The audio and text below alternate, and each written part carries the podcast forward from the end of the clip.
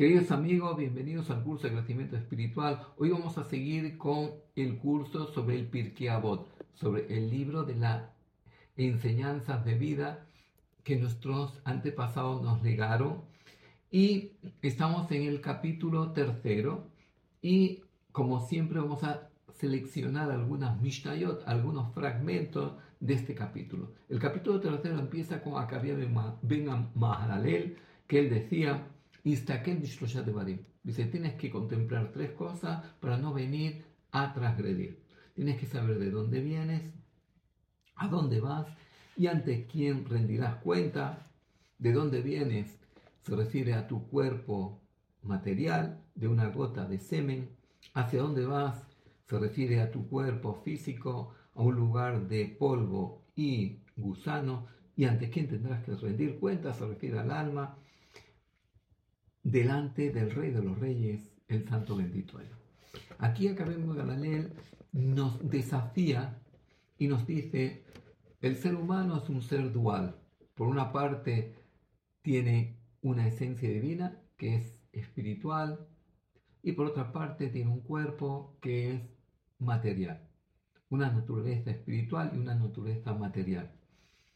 Si la persona quiere evitar venir a transgredir, ¿Qué tiene que hacer? Enfocarse en su naturaleza espiritual.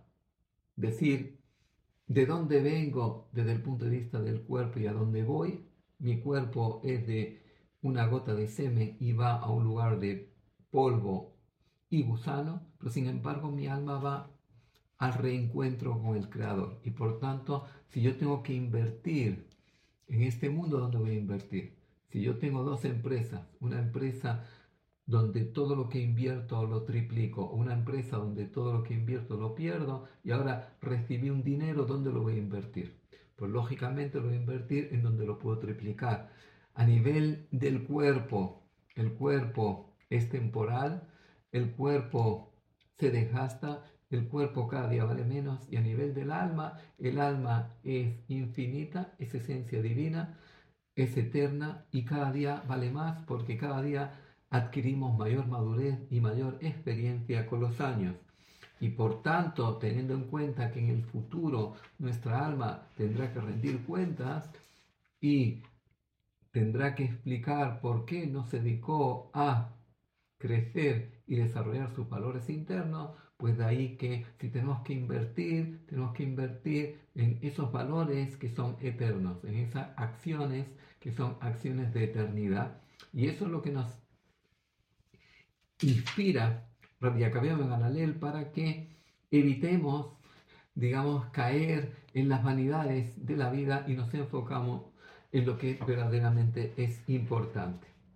Eh, posteriormente encontramos eh, la Mishnah número 7 de este capítulo 3 a Rebi Dice Rebi Shimon, Omer, decía a Mealech Baderech Dice la persona que va por el camino, Beshone, y está estudiando Torah o Mapsik, y de pronto para de estudiar Torah y dice, qué bonito es este árbol, qué bonito es este surco del campo, dice, merece pena de muerte. Y aquí aparentemente no entendemos a qué se refiere el Shimon. A fin de cuentas, esta persona está diciendo, qué bonito es este árbol, qué bonito este surco del campo, no está Mm, haciendo nada malo, no está ofendiendo a nadie, no ha matado a nadie, no ha robado a nadie, sino que lo único que ha hecho es eh, parar su estudio y detenerse a contemplar el árbol y detenerse a contemplar el campo.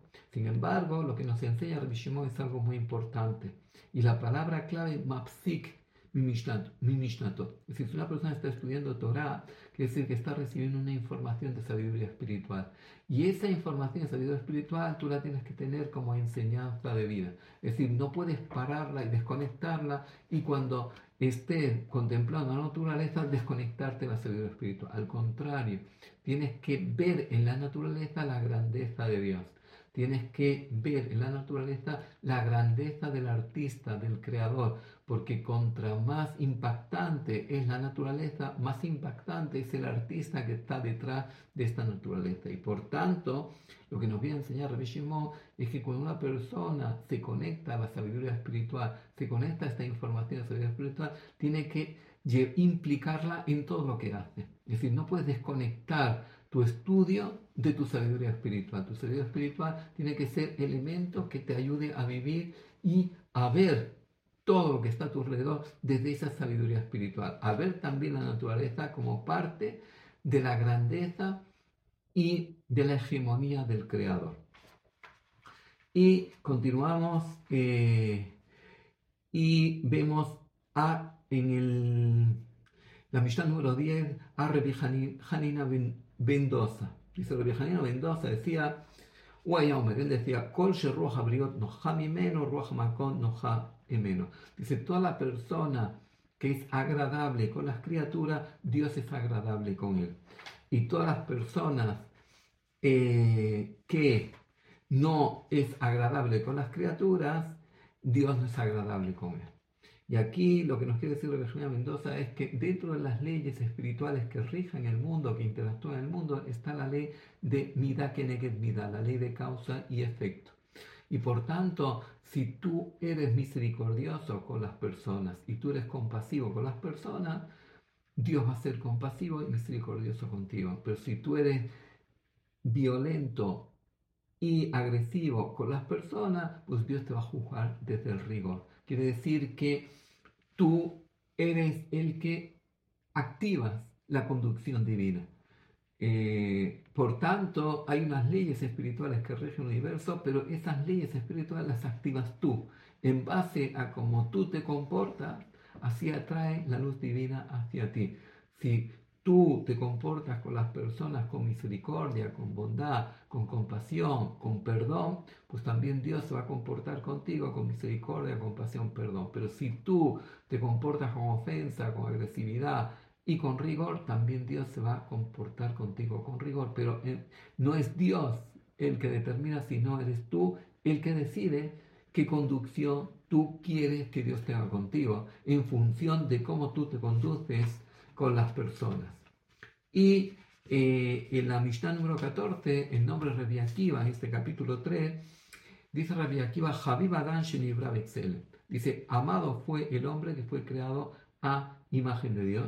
Dice, pero Jibayetera, pero mucho más amado, no dadlo, que Dios se lo dijo, que fue creado a imagen de Dios. Dice, porque está escrito en el libro de Génesis, capítulo 9, versículo 6, porque a imagen de Dios, Dios hizo al hombre.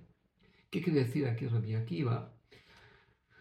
Dice, tenemos que agradecer a Dios y tenemos un gran honor que nos creó con su esencia. Dice, pero todavía más agradecimiento es que nos lo comunicó, que portamos su esencia. Es como si nosotros vemos a una persona que recibió una herencia, pero no se lo dijeron. Pues la persona vive como un pobre y es rico. En el momento que se lo dicen, pues ya no solamente es rico, sino vive como rico. Y por tanto, lo que nos dice Rabbi Akiva es, somos ricos a nivel espiritual porque hemos sido creados a imagen de Dios, porque portamos una esencia divina. Pero tenemos que vivir como ricos porque Dios nos lo comunicó.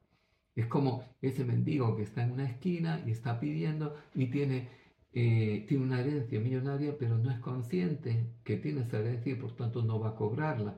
Pues incluso que rico vive como mendigo. Lo que nos dice Rabbi en el momento que tú tienes conciencia de que eres rico, pues ya puedes vivir desde tu riqueza. Es decir, lo importante no es solamente que eres rico, sino lo importante es que aprendas a vivir desde tu riqueza y eh, dice Rabbi Akiva en la Mishnah número 15, y con esto vamos a terminar, dice, Safui Barreshu Netuna. Dice, todo está previsto, pero la libertad de elección está dada. Quiere decir que aquí hay como una contradicción. Si Dios lo sabe todo, ¿cómo la libertad de elección está dada? Si Dios ya sabe si yo voy a ser malvado o bondadoso, ¿dónde está mi libertad de elección? Y como dice, todo está previsto por Dios. Quiere decir no es que Dios nos quita la libertad de elección, la libertad de elección es parte de nuestra esencia, pero siendo que Dios conoce perfectamente nuestra esencia, Él sabe el camino que vamos a tomar. Es como una madre que conoce a su hijo perfectamente y su hijo está en una fiesta, la madre sabe qué comida va a elegir, porque como la madre tiene un conocimiento perfecto de su hijo, pues sabe qué es lo que le gusta y qué es lo que va a elegir. Pero el hecho de que la madre lo sepa no le quita la libertad de elección al hijo. Y pasa lo mismo, siendo que Dios conoce nuestro interior y conoce nuestra esencia, Él sabe lo que nosotros vamos a elegir, pero eso no quita nuestra libertad de elección. Muchas gracias por estar con nosotros un día más. Si les gustó, hagan like. Si todavía no son suscritos a nuestro canal, háganlo. Y si quieren participar en nuestros cursos y talleres gratuitos, les invitamos a apuntar esta dirección que va a aparecer de email. Muchas gracias.